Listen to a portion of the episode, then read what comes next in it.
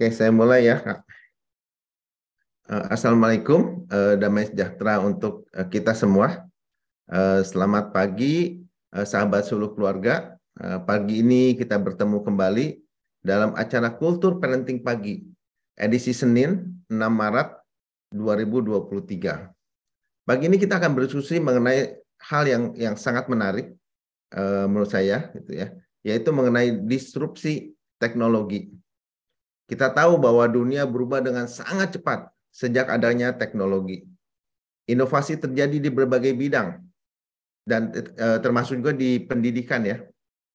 Pertanyaannya untuk kita adalah di mana posisi kita sebagai pendidik? Hari ini kita akan kembali ditemani oleh narasumber yang sangat cinta dengan dunia pendidikan, yang mendedikasikan dirinya di dunia pendidikan, terutama di homeschooling. Eh, dan saya mau mengajak semua kakak-kakak di sini untuk ikut aktif uh, dalam diskusi ini. Uh, sebentar, Kak Lovely akan memaparkan materi yang luar biasa. Jadi tanpa tunggu lama lagi, silakan Kak Lovely. Ya, selamat pagi sahabat semua. Uh, terima kasih ya sudah hadir pagi-pagi bersama kita. Bulan ini uh, saya sebetulnya yang membuat saya sebetulnya dari kemarin-kemarin tuh bingung mau men, uh, bulan ini mau ngobrolin apa gitu ya karena entah kenapa um, dari semua bulan tuh Kak Rusmin, yang kosong itu bulan Maret. Jadi saya sudah buat sampai bulan Juli, ternyata Maret itu kosong. Saya belum membuat apa-apa gitu ya. Uh, tapi kemudian uh, pemicu pertamanya sebetulnya Kak Dani. Ya, Kak Dani. Kak Dani menunjukkan ke saya uh, chat GPT. Ingat ya Kak Dani ya? Yes. Apa yang bisa dilakukan oleh chat GPT. Dan saya ternganga. Jadi saya ini Eh, walaupun orang bilang saya cukup uh, apa savvy teknologi savvy tapi sebetulnya saya juga lamban mengikuti perkembangan-perkembangan ya. Nah kemudian saya mengikuti satu konferensi uh, pelayanan anak dan di situ benar-benar dipaparkan bagaimana uh, teknologi itu percepatan pertumbuhannya luar biasa. And it got me thinking gitu. Itu membuat saya berpikir gitu kan. Uh, karena beberapa hari yang lalu juga saya berdiskusi dengan uh, apa Eh, dengan salah satu uh, mantan uh, guru tempat saya uh, dulu bekerja uh, dan uh, saya sangat terkejut karena ini masih muda ya tapi saya sangat terkejut dengan dengan uh, dengan komentar yang dia berikan tidak kemudian mengatakan semua guru seperti ini tapi kemudian saya berpikir ini sesuatu yang perlu uh, perlu didiskusikan gitu ya perlu di in mind of mind gitu ya jadi agak-agak agak-agak Kenapa jadi teriak-teriak di jalan? Uh, uh, uh, nah, kita bersepakat dulu apa sih sebetulnya disrupsi itu supaya kita tidak punya pikiran yang berbeda-beda ya. Disrupsi artinya adalah suatu era di mana terjadi perubahan besar-besaran dan inovasi yang secara fundamental yang mengakibatkan perubahan pada semua tatanan sistem dan lanskap. Saya tidak paham kenapa dia dia itu kan sedang berpromosi, tapi kok promosinya di dalam dan berteriak-teriak. Jadi semuanya McDonald ini sedang berubah bentuknya. Disrupsi mengakibatkan mereka yang masih menggunakan sistem atau cara yang lama menjadi tidak bisa bersaing dengan mereka yang sudah mengadopsi cara yang baru. Itu disrupsi, itu disrupsinya dulu.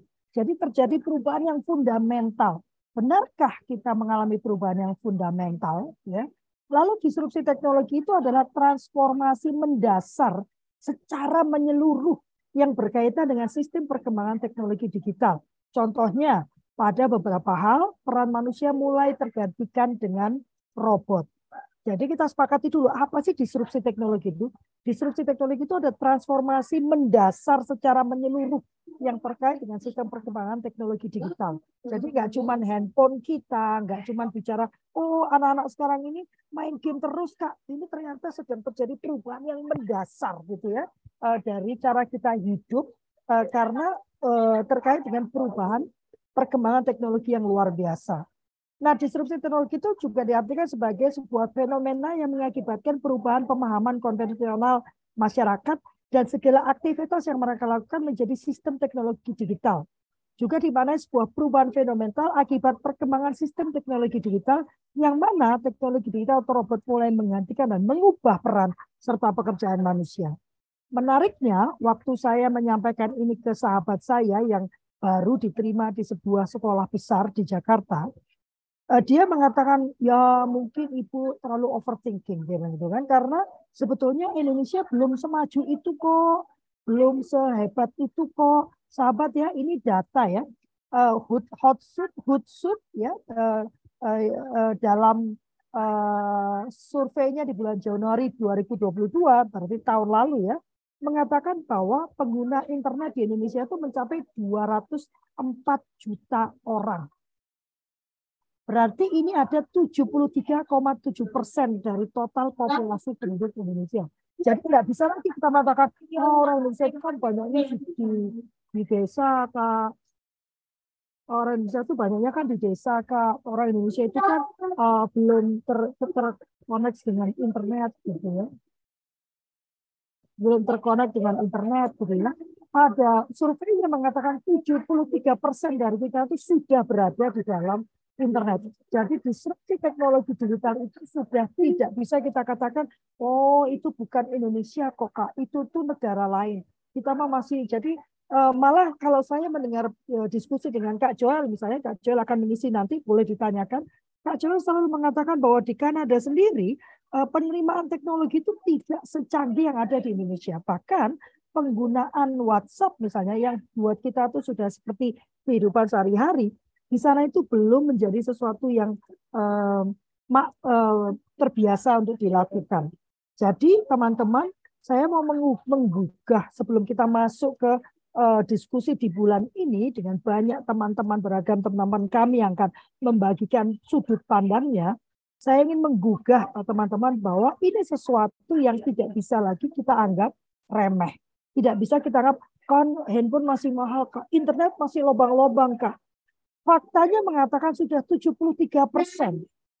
Saya tidak sempat melakukan uh, uh, deep uh, Eh, penelitian ya untuk mengetahui dari 73 persen itu berapa usia anaknya ya remaja sampai anak. Tapi secara kasat mata saja kalau saya datang ke tempat yang miskin pun yang selam area sudah tidak bisa lagi kita banyak melihat anak berkeliaran berlarian. Mereka rata-rata sudah duduk dengan handphone mereka atau handphone ibunya. Siapalah yang punya handphone itu ya. Nah, menurut Scott uh, di tahun 2016 dia mengatakan bahwa yang paling penting untuk bisa menghadapi era revolusi industri itu adalah kecerdasan digital. Dan itu yang selalu dikatakan. Kita harus bisa tahu bagaimana menghadapi uh, digitalisasi ini. Kita harus melek secara digital. Kita harus semuanya berlomba dan berlomba dan berlomba. Pertanyaan saya bahkan dengan pemanfaatan AI atau kecerdasan buatan yang secara masif dan sudah dimulai gitu ya dengan chat GPT ini saya tunjukkan ya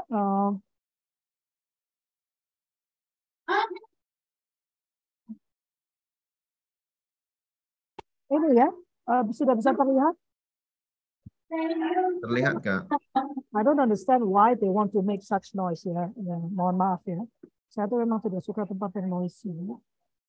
nah coba lihat ya ini tools AI yang ada tahun 2023 ini saya dapat dari TikTok ya. Jadi Anda mau ngapain aja sudah ada gitu. Dengan chat GPT, uh, eh, saya bisa uh, Dewi, nanti saya akan akan saya akan tunjukkan ya.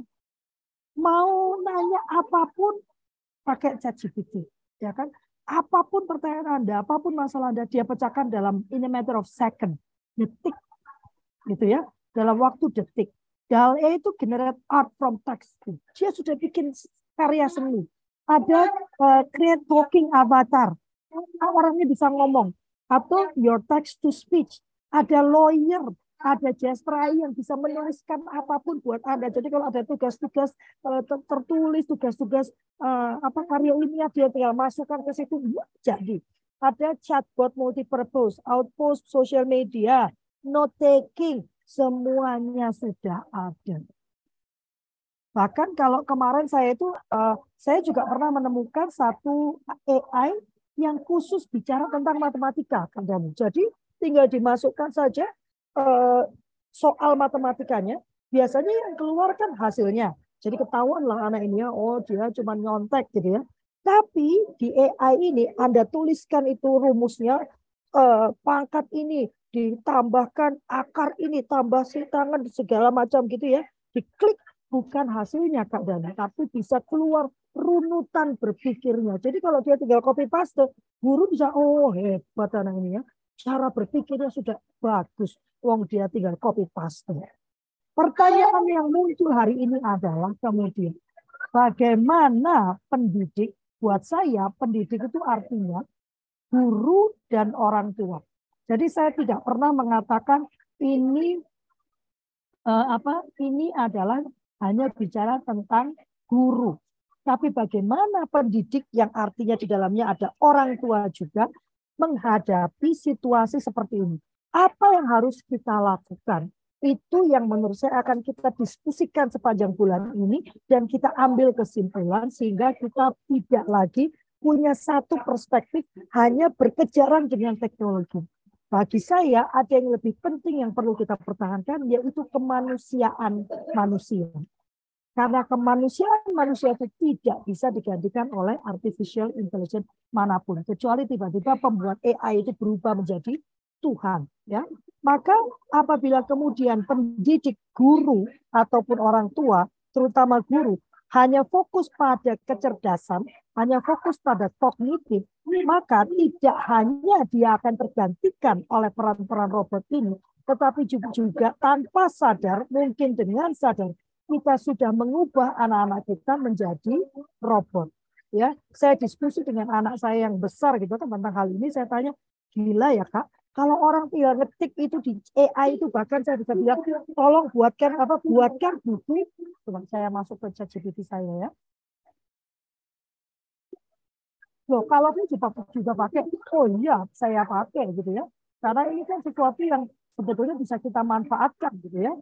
Lalu saya tanya mana saya, jadi apa dong yang bisa dilakukan? Karena di chat GPT itu bahkan ya, anak kita bisa tulis, uh, saya tuliskan buku tentang parenting dengan topik-topik ini uh, sebanyak 200 halaman, sekian bab, dengan gaya bicara Kak Rusmin Jani, gitu ya dalam hitungan detik akan muncul 200 halaman 10 bab dengan gaya tulisan persis seperti kalau Kak Dani yang ngomong. Itu hitungannya cuma detik. Nah kalau seperti itu, apa yang harus dilakukan? Anda mau ngajar uh, biologi, you do it outside, please.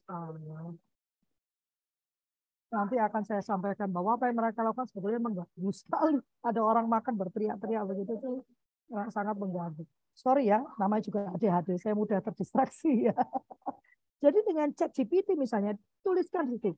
So, uh, apa kemarin yang kita coba kan 10 topik matematika dalam seminggu. Atau kalau enggak, Anda tinggal bikin uh, rencana pembelajaran matematika selama enam semester untuk tiga hari seminggu. Dalam hitungan detik Bapak Ibu Saudara ya itu langsung kakak-kakak ya keluar semua. Maka kalau nanti guru tuh hanya bicara tentang kognitif, kognitif, kognitif, uh, dalam waktu singkat anak-anak kita pun akan berubah menjadi robot. Karena dia tidak lagi menggunakan akal berpikirnya. Menariknya, anak saya berkata itulah sebabnya, Ma, uh, dalam era ini sebetulnya yang diterapkan itu adalah proses berpikir kreatifnya. Gitu. Karena kreativitas itu yang belum bisa diambil. Tapi tadi sudah ada artnya kan. Tapi karena dia mengambil dari big data saya tidak mengatakan kita mau bersaing dengan mereka, tetapi pada saat orang-orang ini bisa berpikir secara kreatif, berpikir uh, high order thinking, gitu ya. Selalu saya bicara tentang high order thinking, menyadari kemanusiaannya, mengedepankan rasanya, tidak lagi hanya bicara logika, mengedepankan uh, kemanusiaannya, maka kita bisa berselancar bersama teknologi karena kita tidak bisa menghentikan arus teknologi. Dan yang terjadi sekarang rupanya percepatannya luar biasa. Karena para para ilmuwannya juga senang sekali kan menemukan hal baru sehingga mereka terus uh, menemukan hal-hal baru yang lebih luar biasa. Saya kira sampai di situ dulu untuk memancing kita berdiskusi. Uh, saya ingin mendengar pendapat bahkan juga uh, apa ya curhatan dari teman-teman semua. Silakan Kak Dani. Iya, uh, terima kasih uh, Kak Rofli atas pemaparannya. Eh, saya sangat setuju ya eh, nggak tahu kalau secara teknologi itu kita merasa ini udah sangat cepat. Tapi mungkin juga nanti akan lebih cepat lagi, akan lebih banyak lagi AI AI yang yang lebih luar biasa lagi. Mungkin seolah-olah ChatGPT ini eh, seolah yang terbaik, tapi sebenarnya udah ada lagi. Cuman memang mungkin secara promosi ChatGPT yang yang terbaik ya. Tapi eh, ada yang komplain, bukannya komplain dia mencoba. Oh ternyata ChatGPT itu hanya data 2021 doang ke bawah dia bisa dapat. Kan ini kan mengenai big data yang yang lebih lagi ada lagi gitu. Nah, istilah itu ini akan terus ya. Nah, nah jadi kita kan kita pakainya yang gratisan, Pak. Kalau nah, kita pakai yang 20 dolar mungkin bisa nah, dapat yang iya. terbaru ya. Betul, betul. Nah, jadi mungkin di sini kita mulai uh, mungkin ada kakak-kakak di sini yang yang punya pengalaman atau yang mau sharing ataupun mau uh, bertanya uh, atas uh, mengenai pemaparan tadi, saya rasa betul tadi kalau boleh bilang bahwa pendidik itu bukan hanya guru, tapi kita juga sebagai orang tua punya tanggung jawab bagaimana istilah itu masa depan anak-anak kita dengan semua perkembangan teknologi yang ada. Udah udah terjadi di banyak hal, termasuk di pendidikan. Mau itu udah semualah, mau pendidikan, mau mau kedokteran, mau apa pun juga semua udah udah udah ada uh, terdistrupsi ya. Uh, silakan kakak-kakak yang mau berkomentar. Di sini ada Kak Diana, Kak Robita, Kak Dewi, Kak Leni, Kak Yeni, uh, Kak Madiman, Kak, Kak Ferry. Silakan. Ini sangat menarik ya. Ngomong-ngomong Kak Robita sudah disampaikan salamnya. Iya Kak, dia sudah telepon kemarin. Thank you. Cuman belum muncul juga beliau di acara ini ya, sayang. Kesibukannya tinggi kak, mungkin jadi pembicara bisa tuh mereka berdua. Iya, saya udah bilang, beliau cukup kaget. Oh, dia sering hadir. Oh iya, eh, Pak Robita ini cukup sering rajin dia hadir. Oh, jadi mungkin dia, eh, beliau pikir kalau Pak Robita rajin hadir berarti bagus dong. Tapi yang menarik itu kemarin acara kita ini bahkan disebutkan oleh Pak Mark McLeod. Ayo silakan nonton katanya. Karena ini luar biasa dia bilang. Saya agak meningkatkan semangat saya ya. Ayo teman-teman, ini ada yang mau bicara nggak tentang Karena disrupsi? Jangan-jangan teman-teman Mister, juga. Mister Desem? Jangan-jangan belum pernah nyoba chat GPT ya Kak Dani ya? Ya, mungkin belum. Dan masih banyak sih yang tadi juga ada yang apa eh, robot bisa bicara itu. Mm-hmm. Saya pernah coba uh, Tome itu uh, bisa bikin presentasi sendiri sama kasih judul aja nanti dia bisa bikin presentasi sendiri dengan berapa halaman. Menarik, menarik. Ya. Ya, yang kemarin kau bilang kan ditemukan oleh ChatGPT lalu tinggal ditransfer ke Canva jadilah PowerPoint. Jadi bisa, bisa. Canva sendiri juga udah udah canggih ya. Jadi hmm. bisa bikin gambar dengan dari kata-kata aja ya. Kita ya, bikin mau cari gambar tuh dengan tulisan kata-kata, ceritain mau apa, itu muncul juga di gambarnya seperti apa. Banyak sekali, banyak sekali AI yang yang uh, bisa bikin lagu sendiri ya hmm. yang yang saya bilang itu juga bisa bikin resep masakan sendiri ya, cuma perlu masukin kita punya apa aja di kulkas itu, itu keluar sendiri resepnya tuh, ada beberapa resep langsung keluar. Gitu. Jadi teknologinya luar biasa. Yap, yap, uh, kemajuannya luar biasa. Ini mana nih Kak, Kak Irwan? Ayo, ah, nih Kak Vivi nih. Ayo dong teman-teman, Kak Ferry. Eh, silakan Kak Vivi. Nani. Uh, ya sedikit aja memang uh, untuk masalah teknologi di starting itu memang sudah terlihat sejak waktu pandemi. Jadi sejak PJJ itu sudah memang terasa sekali karena saya uh, mendampingi anak-anak di rumah. Uh, akibatnya memang waktu itu memang tidak seheboh sekarang. Jadi saya sendiri surprise gitu loh. Kok enak banget ya kalau mau bikin apa-apa tinggal klik langsung jadi, langsung serahkan, langsung print begitu ya. Jadi memang ada dan itu pun uh, mau tidak mau kita tidak bisa menghindari sebetulnya.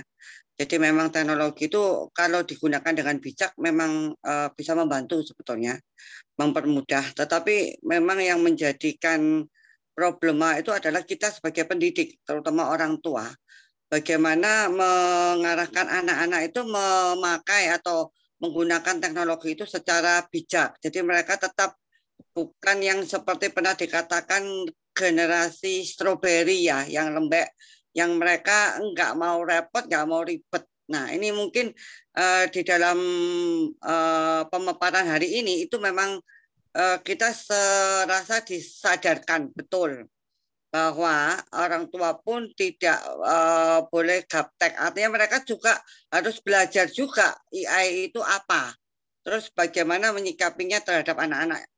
Terima kasih Kak Lovely, Kak Dani. Memang mm, materi hari ini saya tidak banyak bertanya, tapi di sini saya banyak merefleksi diri sejauh mana peran saya sebagai orang tua sehingga anak-anak itu yang dimakan oleh teknologi yang sekarang itu tidak tergerus terutama yang saya prihatinkan bahwa mereka itu mulai hilang kesadaran atau empatinya terhadap uh, sekitar jadi mereka lebih asik dengan dunia mereka sendiri, dunia teknologi, sehingga mereka untuk beradaptasi itu memang uh, bersosialisasi kurang.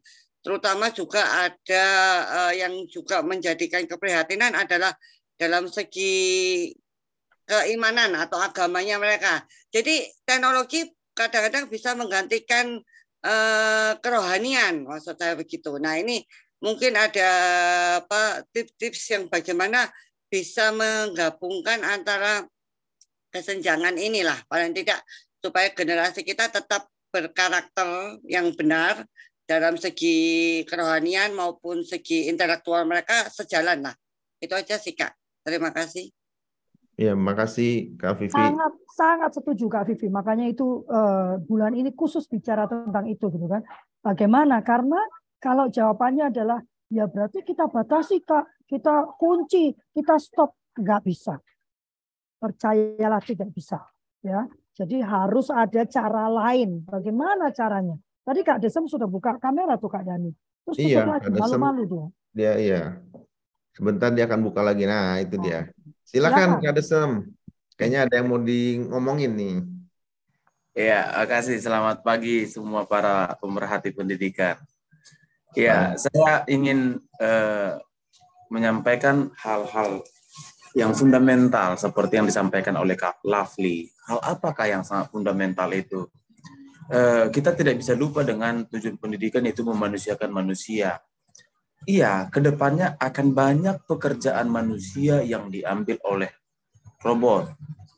Itu sangat banyak, termasuk yang kita perhatikan kemarin eh, dua tahun yang lalu sewaktu baru-baru pandemi adanya virtual ya ada manusia virtual yang mempromosikan di restoran Jepang kalau pada kalau nggak salah saya pada saat itu di Moi mempersilahkan pengunjungnya silakan duduk mau pesan apa gitu dia adalah berbentuk virtual nah eh, itu sangat-sangat eh, diinginkan untuk viral pada saat itu. Sayangnya tidak jadi viral karena kurang menarik bagi masyarakat kita. Padahal tuh seharusnya jika kita jeli bahwasanya memang agar teman-teman atau rekan-rekan ataupun adik-adik kita di generasi sebelum ya, di generasi akan datang tidak berpikir lagi pekerjaan itu akan mudah seperti cleaning service, security, front office tanpa mendiskreditkan pekerjaan mereka, tanpa menghina. Tidak, tujuannya tidak menghina atau mendiskreditkan, tetapi tujuannya adalah semakin uh, kecil peluang bagi manusia ke depannya untuk mempekerjakan pekerjaan yang sederhana. Gitu. Jadi dunia pendidikan harus bisa menjawab itu. Dunia pendidikan harus bisa memberikan solusi terhadap perkembangan teknologi, perkembangan kemajuan ke depannya. Nah, saya senantiasa saya, saya bilang di statement mana pun, di kaman mana pun, saya bilang saya gaptek. Tujuan saya mengatakan demikian, saya mau ingin melihat setiap orang yang berinteraksi sama saya, apakah jadi kelemahan saya itu akan menjadi uh, bumerang atau penyerangan kepada saya. Ketika hal demikian terjadi, berarti gagallah filosofis pendidikan itu, yaitu memanusiakan manusia.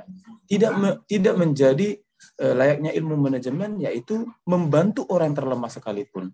Nah, ini menjadi PR besar bagi kita pasti banyak sekali orang di luar sana yang tidak mengerti menggunakan bahkan menggunakan Zoom sekalipun. Terbukti dengan survei yang saya beri, saya lakukan eh, enam uh, tahun yang lalu, yaitu ketika pertama kali enam tahun yang lalu pertama kali besar-besaran movement dari uh, eh, BBM kalau nggak salah itu, uh, yaitu BlackBerry. Nah, dari BBM, BlackBerry Messenger to uh, WhatsApp, gitu. Karena BBM sudah menutup layanannya, uh, gitu beritanya. Dan pada saat itu memang iya BBM sudah makin turun, tapi nggak mudah juga uh, untuk movement. Nah, 10 tahun yang lalu uh, pada saat itu pertama kali WhatsApp muncul, itu juga tidak di, bisa diterima pertama kali. Nah, itu sangat sulit diterima. Paling diterima orang-orang yang, yang melek dengan budget, nah, terutama mahasiswa. Mahasiswa cepat kali menerima itu karena budgetnya. BBM harus pada saat itu harus dibikin eh, apa namanya eh, paket BBM, lain lagi pakai internet. Kalau WhatsApp udah pakai internet pakai pakai BBM. Nah ini adalah contoh nyata dan real dan kita lewatin. Ini tidak terjadi juga uh, dengan mudahnya, tetapi pasti akan terjadi. Yang jadi yang jadi masalah adalah pasti akan terjadi. Nah begitu juga dulu satu uh, dari perubahan dari telepon biasa, telepon berpesawat, telepon yang ada di rumah ke handphone. Nah ini juga ada perubahan. Nah artinya apa yang yang menjadi contoh-contoh? Yang artinya adalah setiap manusia yang yang hidup, yang berkembang, yang yang yang berpikir lebih dinamis akan menghadapi hal-hal yang tidak wajar ini hal-hal yang tidak mungkin ini, hal-hal yang mustahil ini 100 tahun yang lalu. 100 tahun yang lalu kan sudah disampaikan akan ada kemajuan teknologi. Tidak ada yang mempercayai. Nah, begitu. Nah, eh, sedikit lagi pesan yang yang ingin saya sampaikan juga sebagai lebih muda dari antara eh, peserta yang lainnya adalah eh, tidak baik tidak baik bagi kita senantiasa hanya mengidentifikasi masalah mengidentifikasi masalah dan terus mengidentifikasi masalah. Karena saya adalah orang berpikir selalu solution oriented, not problem oriented. Jangan terus-terus kita terbuai dan mengelis semua masalah, problem dunia pendidikan, dunia, dunia kehidupan kita, tetapi selalu lupa bagaimana mencari solusinya. Jika kita mentok, komunitas kita mentok atau tidak kita tidak bisa mencari solusi belum tentu yang lainnya akan mentok. Belum tentu yang lainnya akan uh, uh, tidak punya solusi.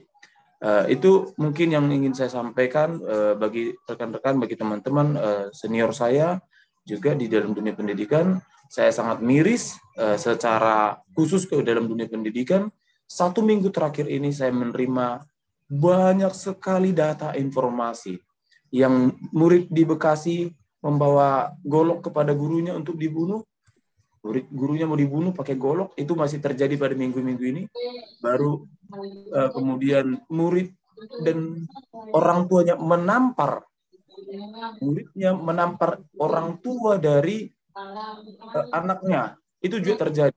Bahkan orang tua memukul, tanda kutip memukul, saya nggak tahu fisik atau tidak fisik. Ini kejadian di Cawang Orang tua memukul orang tua teman muridnya. Ini kejadian di Cawang. Nah, ini kok bisa seperti itu kasarnya?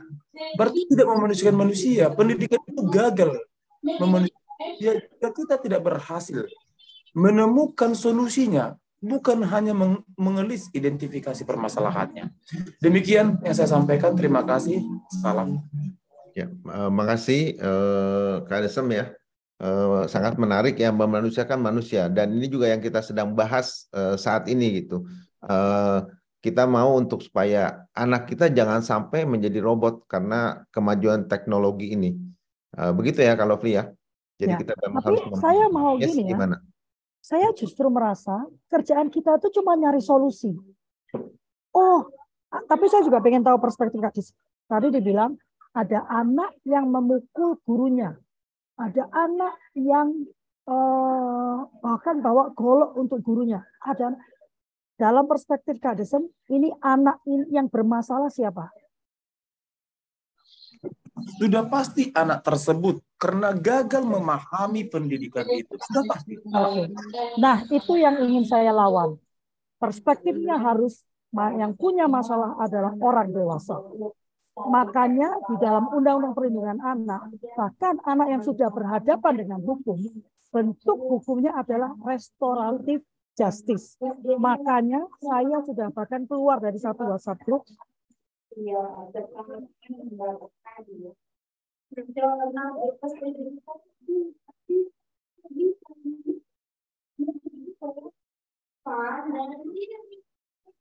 Maaf ya, saya sudah mulai marah ya karena suaranya yang tidak jelas.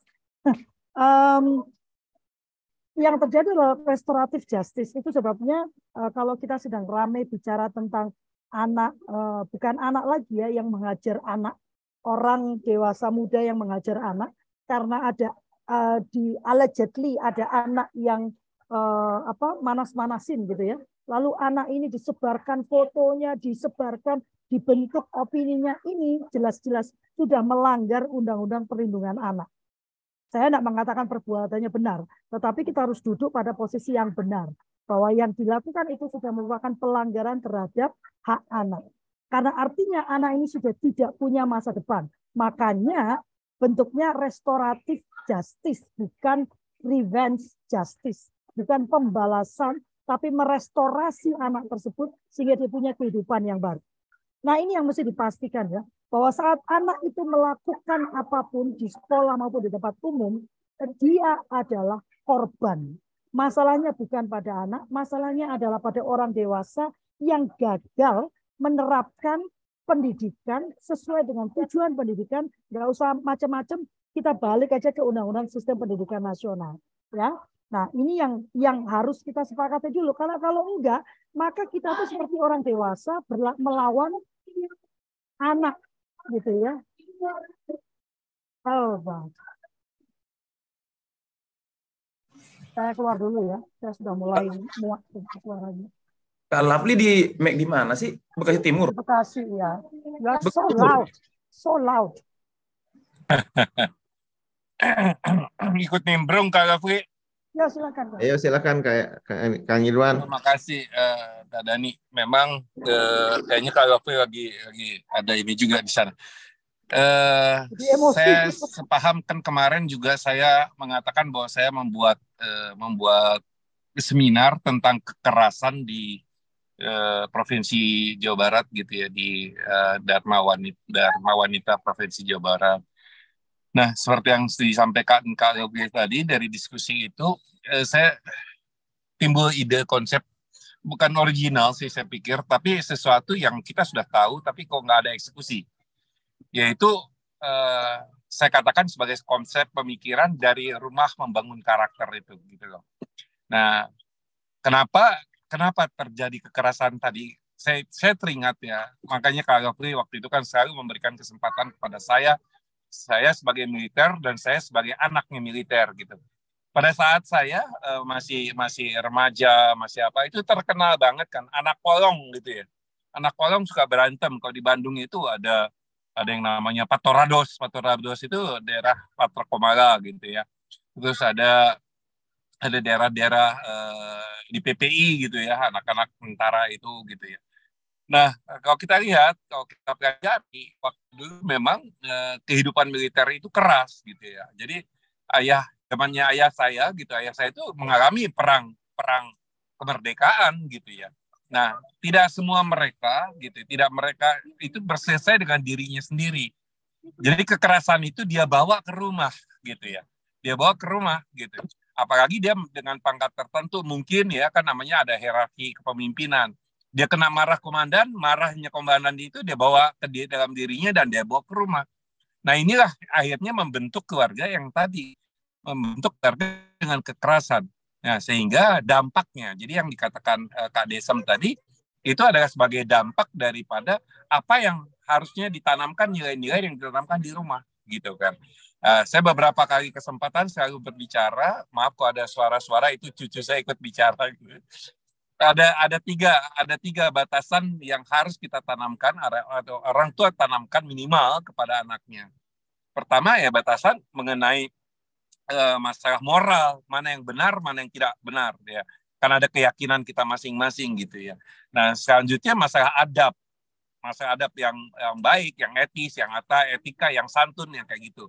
Nah, yang ketiga masalah keamanan gitu ya. Keamanan ya kalau misalnya waktu itu bersama dengan suaminya Dr. Ferry itu ya dia dia dia dengan pakarnya di situ. Tapi kita pun tahu lah misalnya eh, batasan-batasan mana yang yang tidak boleh disentuh oleh orang lain misalnya kayak gitu kan.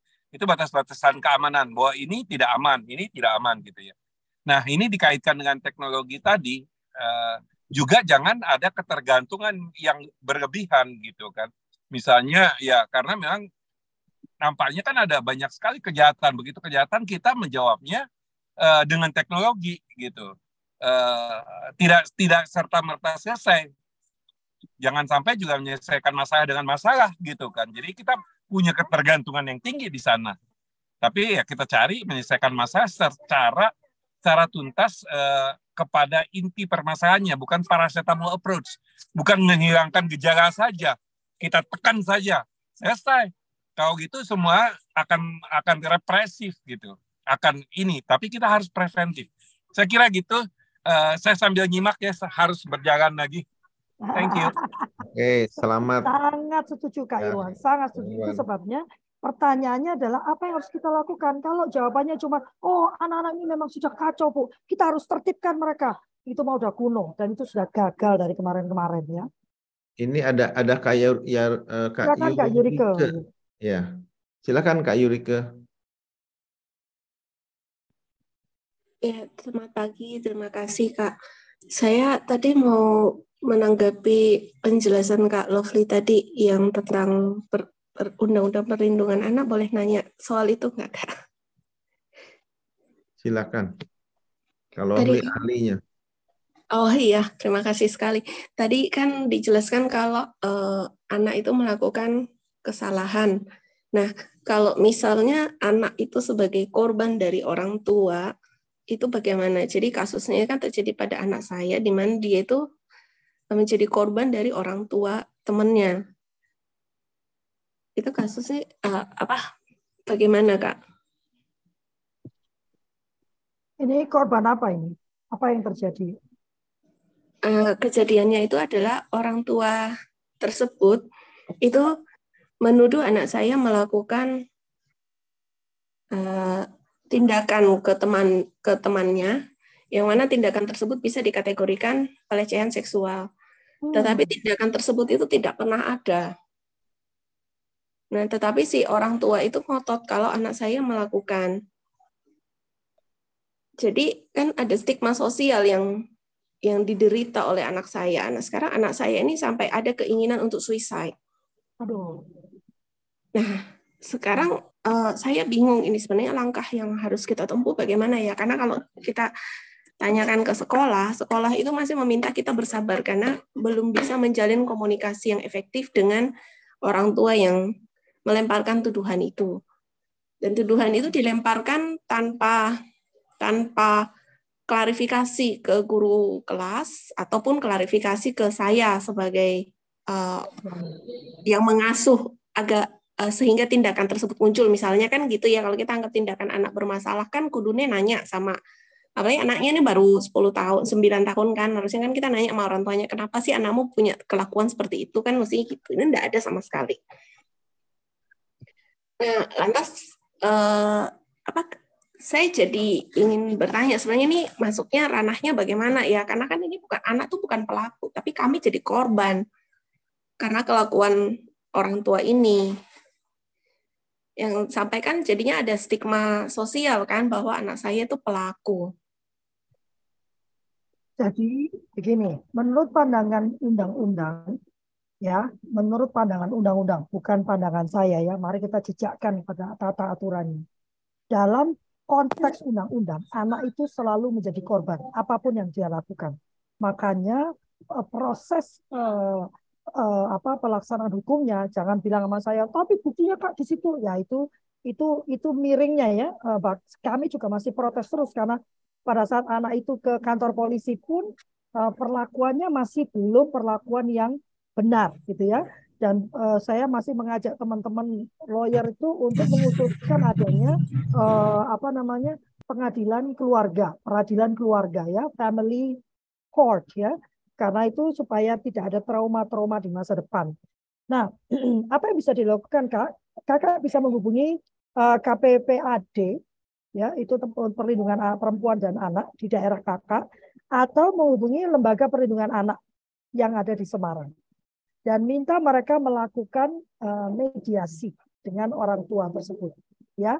Uh, uh, karena pertama kemungkinan orang ini juga tidak memahami bahwa anak itu dilindungi oleh Undang-Undang Perlindungan Anak, ya. Jadi izin kak, izin maaf kak. Uh, satu faktanya yang saya juga baru tahu belakangan bahwa ternyata orang tua yang melontarkan tuduhan itu itu berprofesi sebagai seorang psikolog klinis dan bahkan punya jabatan sebagai sekretaris Asosiasi Psikolog Klinis DIY. Oh, Kak Pak Irwan.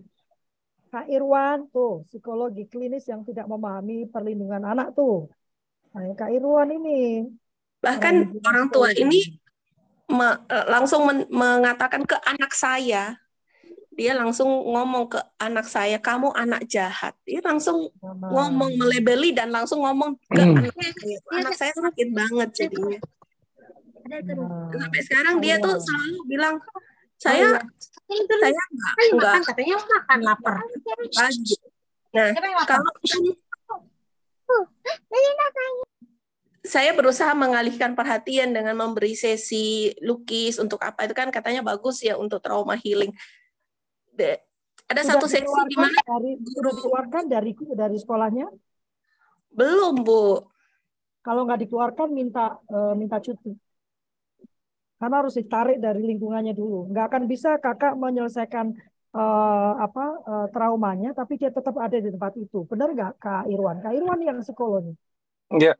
Uh, uh, pertama saya pengen juga klarifikasi gitu ya. Jadi kita sendiri kan uh, sebagai psikolog itu terkait dengan etika-etika gitu ya. Uh, bahkan kemarin pun uh, pada saat ada ada saksi psikologi forensik segala macam itu, wah itu rame gitu ya, uh, rame di, di di kita karena memang akhirnya juga di Himsi Jaya kemarin, eh sorry di LPTUI kemarin kerjasama dengan uh, UI, Fakultas Psikologi UI juga membahas masalah etika profesi itu gitu kan.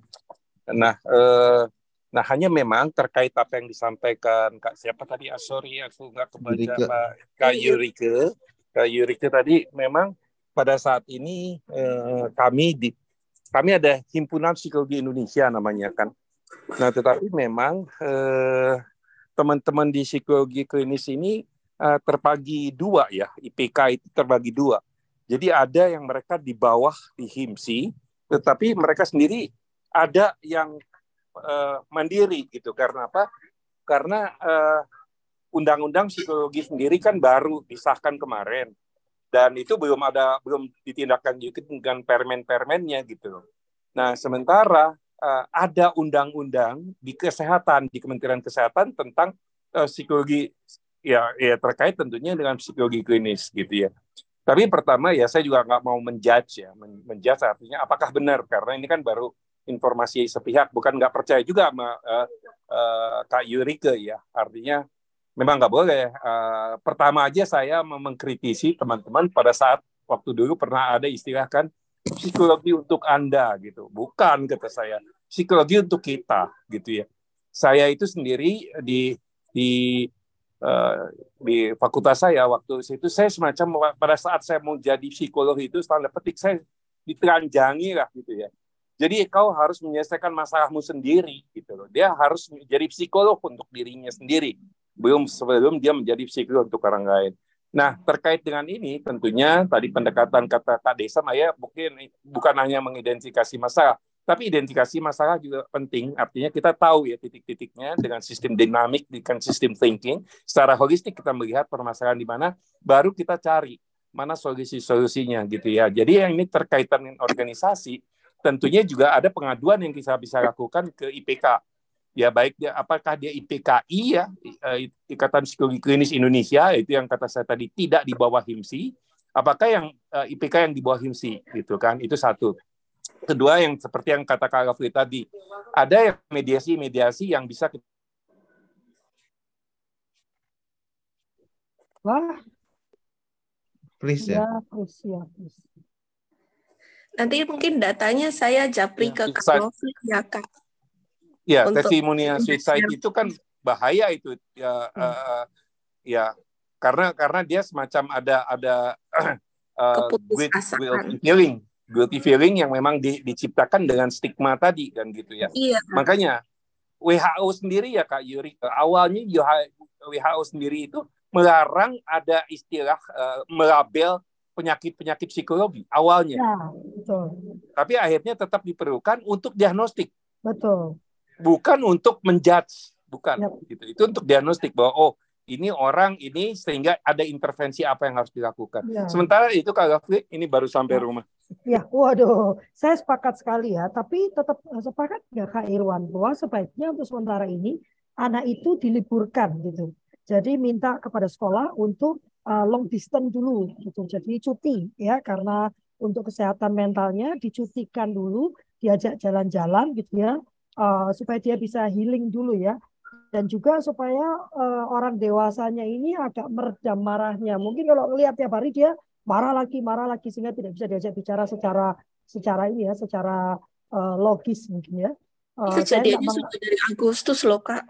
Ya makanya uh, segera dilakukan Kak Yurga, segera dicabut anaknya supaya tidak makin mendalam itu traumanya kan.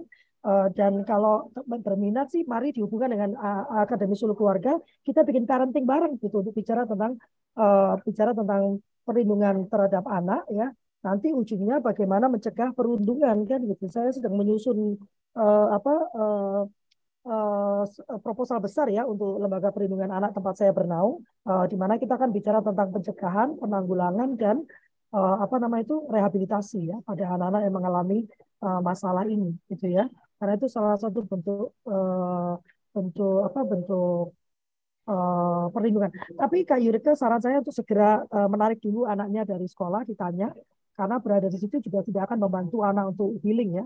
Uh, apalagi nanti ada yang terus-terusan ngomongin nyebarkan secara hukum itu sebenarnya bisa dituntut ya, tapi kan kita tidak mengarah ke sana dulu. Kita fokus ke anak ya, apa yang bisa kita lakukan pada anak. Karena nanti uh, saya akan coba carikan kontak yang uh, untuk di uh, Kak Yurika di mana Semarang ya? Jogja. Jogja. Oh, di Jogja. Ya, nanti saya coba carikan yang di Jogja, termasuk KPPAD yang ada di Jogja. Kak Yurika bisa diskusi dengan mereka. Nah, nanti biasanya mereka akan melakukan mediasi, akan dipanggil orang tuanya untuk diajak bicara, gitu ya. Karena uh, kalaupun itu terjadi, kalaupun itu terjadi, apa yang dilakukan tetap merupakan pelanggaran terhadap hak anak. Ya, Iya, eh, makasih. Saya juga setuju sama Kak Lovely ya. Dalam arti itu yang penting dilindungi anaknya lah. Itu ya. paling penting gitu. Kalau untuk eh, karena istilahnya itu kalau apalagi sampai ke ranah hukum atau apa pun juga, aduh ribet lah. Enggak enggak membantu anaknya. Yang paling penting anaknya yang perlu kita lindungi. Kita ya. buat dia percaya diri, dia kembali lagi uh, hilang perasaan bersalahnya itu ya Apalagi itu hanya stigma yang dibuat ke dia, kasihan sekali. Iya, tapi kan mereka tuh playing victim, Pak. Jadi Pasti. mereka tuh menganggap anak dia yang korban karena perilaku anak saya, nah, padahal perilakunya itu victim. Gini, jadi gini, dua anak ini adalah korban. Ya, dua anak ini adalah korban. Jadi di dalam perspektif perlindungan anak tidak ada pelaku dan korban, dua-duanya korban, ya Bu. Jadi yang harus diurus itu bukan anak-anak dua ini, tetapi orang dewasanya.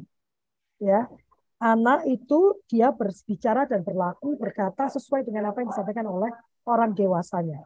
Jadi mari kita tidak berfokus pada anak yang katanya menjadi korban dan anak ibu yang katanya menjadi pelaku. Dua-duanya ini perlu direhabilitasi. Dua-duanya punya trauma tersendiri. Ya, uh, tetapi bagaimana cara orang dewasa ini bertindak dan eh, melakukan penyelesaian ini yang terjadi pelanggaran ya kalau play itu banyak nanti karena saya juga tidak bisa melakukan tidak bisa memberikan uh, saran yang yang A to B gitu ya. Karena kan saya harus melakukan pendalaman terhadap kasusnya ya. Apa yang sebenarnya terjadi apa yang apa yang dilakukan anak ini bagaimana. Bahkan kalau dari mediasi saya, kami juga akan bicara dengan anak yang katanya menjadi korban gitu ya. Apa yang terjadi dengan dia apa yang dia rasakan. Sehingga dua-duanya memang harus diurus kalau dua-duanya adalah anak itu ya Bu Kak, Kak Yurika ya. Silakan nanti Kak Yurika boleh bergabung dengan uh, Akademi Sulu Keluarga di dalamnya ada Kak Irwan. Nanti bisa diskusi juga dengan Kak Irwan ya. Tetapi saya rasa Kak, uh, kalau saya boleh sarankan nomor satu ya segera di, disingkirkan dulu dari lingkungan itu ya. Uh, dinetralkan dulu uh, lingkungannya supaya tidak makin besar tekanan terhadap anak Kak Yurika sendiri. Tidak mengatakan anak Kak Yurika adalah pelaku, tidak mengatakan dia salah, terkadang mundur satu langkah itu adalah kemajuan 10 langkah untuk kita. Ya, eh, mundur itu tidak berarti mengaku salah, diam tidak berarti mengaku lemah. Justru orang yang mundur dan diam menurut saya itu adalah orang-orang yang sangat kuat ya, karena lebih sulit menahan mulut daripada uh, apa uh, melontarkan emosi. Energi yang dibesarkan menurut saya lebih besar untuk diam daripada untuk melawan. Ya, jadi uh, saran yang bisa saya berikan sih uh, segera ditarik anaknya dulu. Uh, kalau mau dilanjutkan dengan ini ya silakan menghubungi KPPAD nanti saya kasih linknya atau ke, saya akan carikan link uh, lembaga perlindungan anak yang ada di Yogyakarta. Ya, Kak. Terima kasih yang banyak. paling pertama anaknya ditarik dulu menurut saya ya Kak Irwan. Posisi posisi posisinya uh, Kak Yurika di mana anaknya ini? Saya anak saya sekolah di Jogja. Ya, ya. Nanti nanti juga saya coba carikan referensi untuk teman di Jogja ya. Nah, ya. Jadi silakan Kak Yurika. Ini Kami ada ada chat WhatsApp ini silakan diklik ya, masuk ke situ di dalamnya ada Kak Irwan. Nanti bisa saling diskusi juga ya. Ini Iya, yang yang yang saya katakan tadi sengaja saya gunakan masih ini masih virtual background. Baru aja kemarin eh, Nah, kami me- melaksanakan. Mengapa itu dilaksanakan? Artinya LPTIU ini saya mantan pimpinan di sana, jadi yang sekarang ini penggantinya gitu kan. Nah, eh, kenapa itu sampai ada gitu kan? Tentunya gitunya kan. Tentunya ada sesuatu yang ditemukan di lapangan gitu kan. Makanya kita mendekat, eh, menekankan kembali dan kemarin ada eh, teman-teman psikologi klinis yang bicara di situ. Saya eh, menyimak saja dan benar itu menjadi kepekaan. Saya kira itu eh, Tapi Iya. memang uh, semua profesi itu sebaiknya memahami tentang undang-undang perlindungan anak.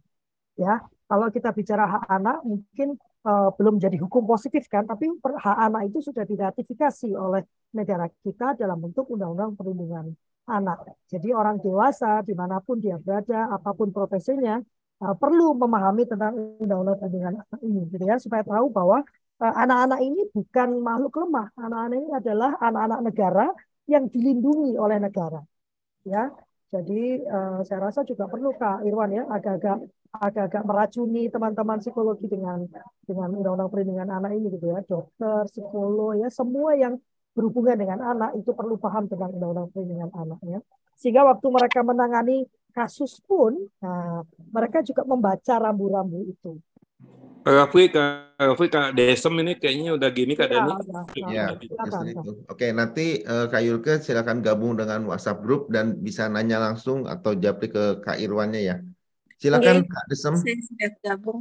Sampai tangannya itu kayaknya udah kebas ke kelamaan.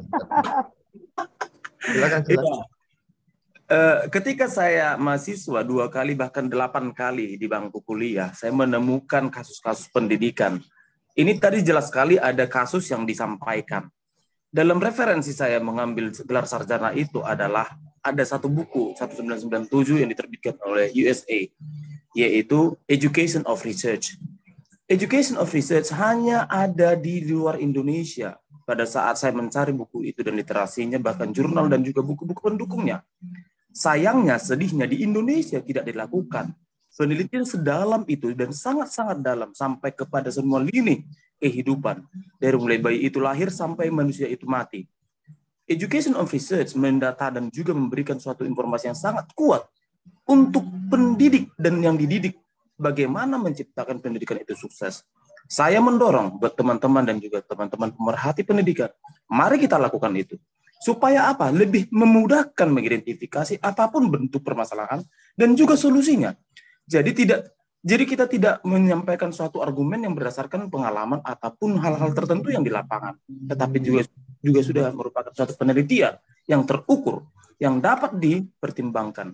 Saya berharap jika terjadi dan dilaksanakannya penelitian untuk education of research yang di mana di sana ada lini-lini kehidupan, saya sangat yakin undang-undang perlindungan anak, undang-undang tentang psikolog yang barusan disampaikan dan juga undang-undang bagaimana kita merestorasi jiwa pemikirannya tadi tidak hanya hukum, restorasi hal itu yang trauma healingnya itu akan lebih mempunyai dasar hukum ketika kita meminta anak saya tidak bersekolah, saya anak saya minta cuti, anak saya harus sekolah, anak saya harus seperti ini, itu merupakan hak dan kewajiban. Negara berkewajiban dan kita masyarakat punya hak. Saya sangat siap untuk hal ini. Terima kasih. Ya, sebetulnya kita punya namanya uh, penelitian uh, tindakan kelas ya. Nah, cuman uh, Indonesia itu paling pintar kalau bikin istilah. Tapi kalau intinya tidak dibereskan, yaitu mindset kita nggak dibereskan, ya akan bisa selesai ya. ya. Makanya saya sangat senang waktu negara itu mengubah uh, profil profil pelajarnya menjadi berpikir kritis analitis. Kalau teman-teman lagunya saya pasang tiap pagi ya, profil pelajar Pancasila ya. Dan itu bicara tentang proses berpikir kritis analitis. Kalau bicara proses berpikir kritis analitis, teman-teman harus bersedia dibantah. Ya, kalau semuanya maunya nurut, nurut, nurut, nurut, ya anak itu tidak punya waktu untuk mengasah cara dia proses berpikir analitis ya kritis analitis. Karena pada akhirnya nanti dia harus menggunakan pikirannya sendiri supaya dia bisa mengambil keputusannya berdasarkan informasi yang dia miliki ya uh, lalu membuat keputusan yang tepat untuk dirinya. Ingat ya empat prinsip perlindungan anak itu. Satu non diskriminasi yang kedua hak tumbuh dan tumbuh kembang. Yang ketiga kepentingan terbaik bagi anak yang keempat, hak untuk berbicara dan didengarkan. Gak cuma dia ngoceh terus dianggap lewat, tapi juga didengarkan. Ya, uh, sudah jam 8 lebih 7, ada mau satu lagi. Tapi saya sepakat memang nomor satu diubah dulu. Kitanya sendiri berubah. Berpikir kritis analitis kitanya. ya Sudah diubah menjadi kurikulum merdeka, tapi kita tetap minta format, kita tetap minta contoh, Anda tidak akan bisa berpikir kritis analitis. Maka waktu kita saya menyusun draft Permendikbud untuk sekolah rumah, saya terus menolak adanya eh, apa detail tentang eh, rencana pembelajaran. Buat saya itu jangan didetilkan. Terserah mau seperti apa. Yang penting tujuannya yang jelas. Ya, targetnya jelas. Caranya terserah silakan. Anda punya anak yang macam-macam kok ya kan? Apa yang saya lakukan oleh dengan anak saya belum tentu cocok gitu ya. Ini Kak Ahmad Sofian ini. Saya mau kasih dia kesempatan satu kali setelah itu kita tutup. Saya tahu dia udah kepalanya udah penuh tuh dia kalau bicara uh, disrupsi teknologi karena Kak Sofian ini muridnya SMA aduh katanya. Kata dia kalau sama Kak Love ini mendingan aku nggak buka kamera kata dia Karena kita perlu kenapa eh tadi Kak Golda juga mengangkat tangan apa Kak Golda juga mau bertanya atau memberikan pendapat?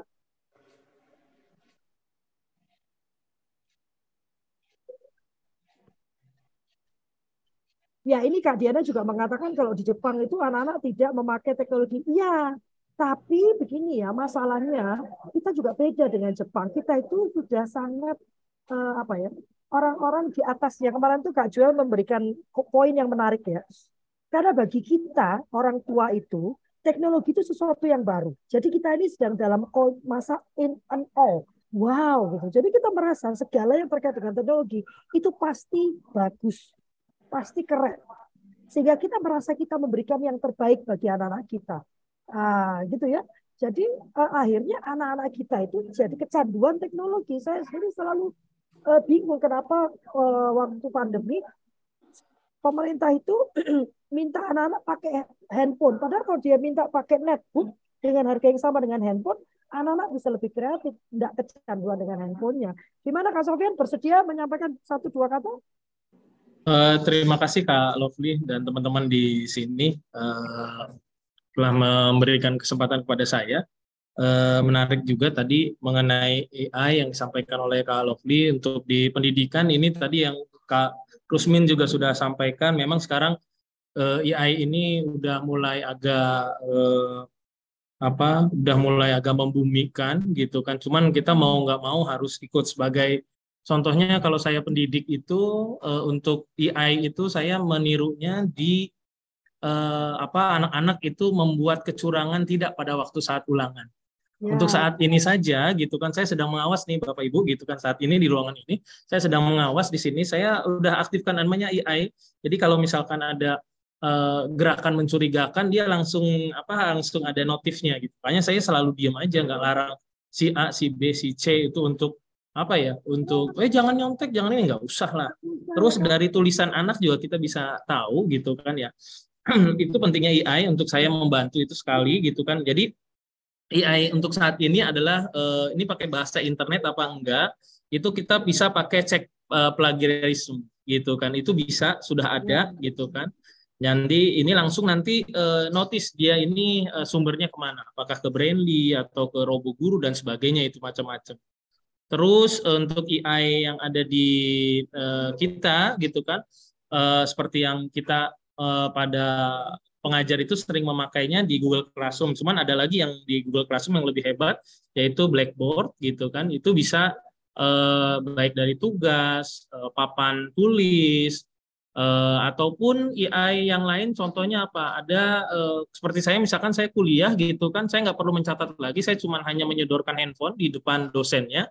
Itu udah bentuknya teks atau rapat notulen gitu. Saya menjadi notulen itu nggak perlu eh, apa nulis begitu lagi gitu kan nanti dirapikan oleh uh, sistem. Bahkan yang terbaru saat ini yaitu uh, dengan AI itu bisa bisa membuat lagu sendiri. Ya lagu cuman hanya memakai keyword. Dan dia udah ada musiknya lagi. Hmm. musiknya apa? Misalkan sedih kak. Genrenya apa? Gitu kan. Jadi bapak ibu uh, kalau mau untuk di menciptakan lagu gitu kan ya untuk mungkin anak-anak yang tadi lagi sedih atau lagi ini bisa kita pakai AI itu lumayan. Atau untuk pembelajaran eh, yang paling meningkat adalah pembelajaran mengenai eh, virtual gitu kan. Yang virtual itu menggunakan VR gitu kan. Ini mau nggak mau harus cuman di sekolah itu ya belum saya terapkan karena tidak semuanya memiliki VR gitu kan dan ada kendalanya juga di AI ini eh, teman-teman semua gitu kan. Yang pertama adalah mengenai uh, jaringan.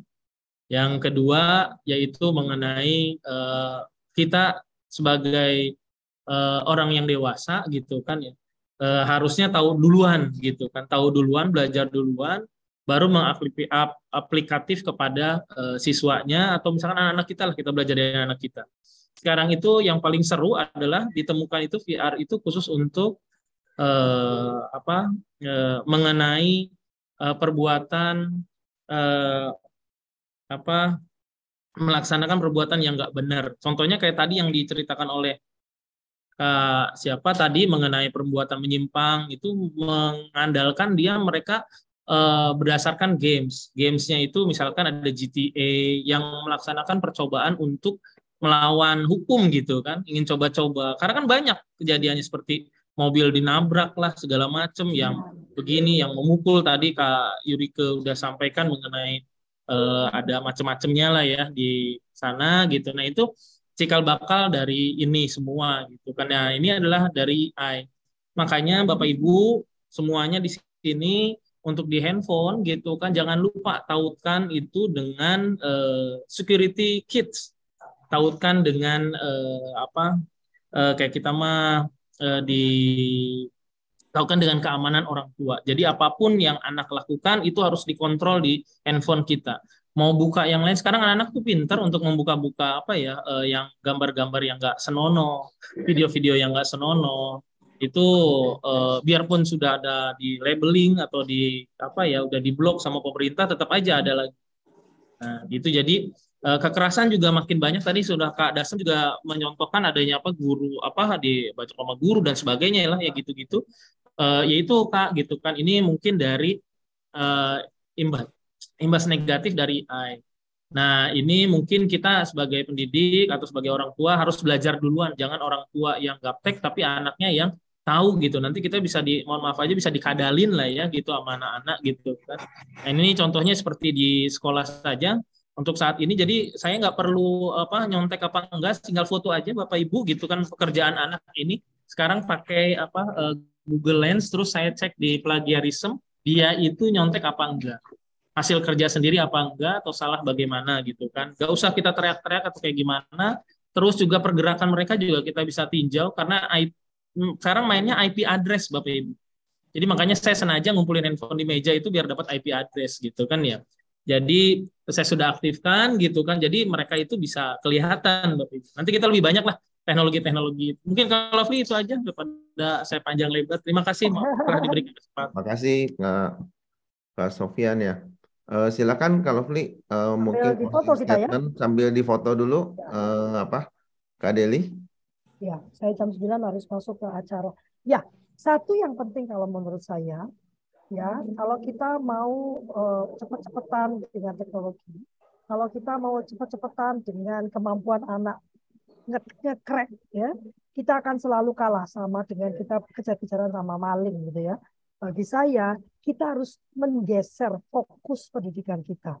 Ya, menurut saya kita harus mengubah titik pendidikan kita menyadari bahwa tugas utama kita sebagai orang tua itu bukan bicara dia jadi pinter matematika atau dia jadi dokter. Karena tetap yang paling keren jadi dokter katanya ya. Walaupun sekarang jadi youtuber sebenarnya jadi keren ya. Tetapi tugas utama kita sebagai orang tua adalah mentransfer values, tata nilai, tata nilai kehidupan yang kita sepakati. Makanya di dalam suluk keluarga itu pembelajaran pertama adalah menyepakati tata nilai yang akan digunakan di rumah. Orang tua, suami, istri bersepakat. Value yang mereka pegang itu apa?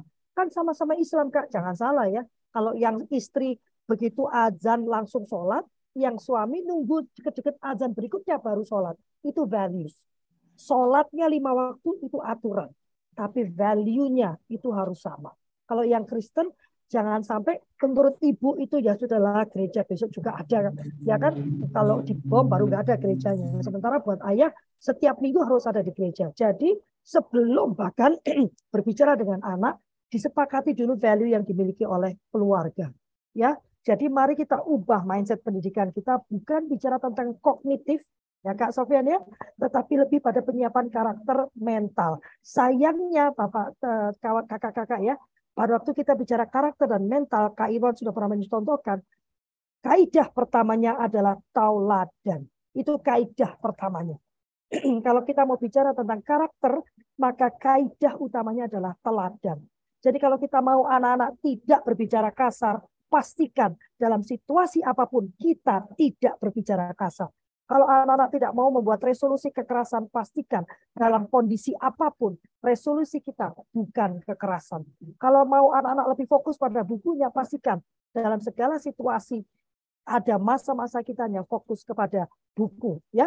Begitu ya. Jadi nanti kita akan dengarkan dari Kak Irwan dari banyak teman-teman saya yang lainnya perspektif mereka terkait disrupsi teknologi uh, yang akan mempengaruhi anak-anak kita. Terima kasih. Saya mohon maaf apabila kurang berkenan atau terlalu keras hari ini ya.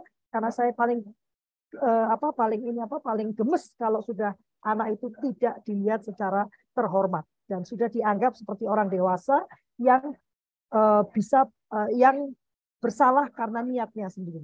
Gitu ya. Silakan Dani. Ya.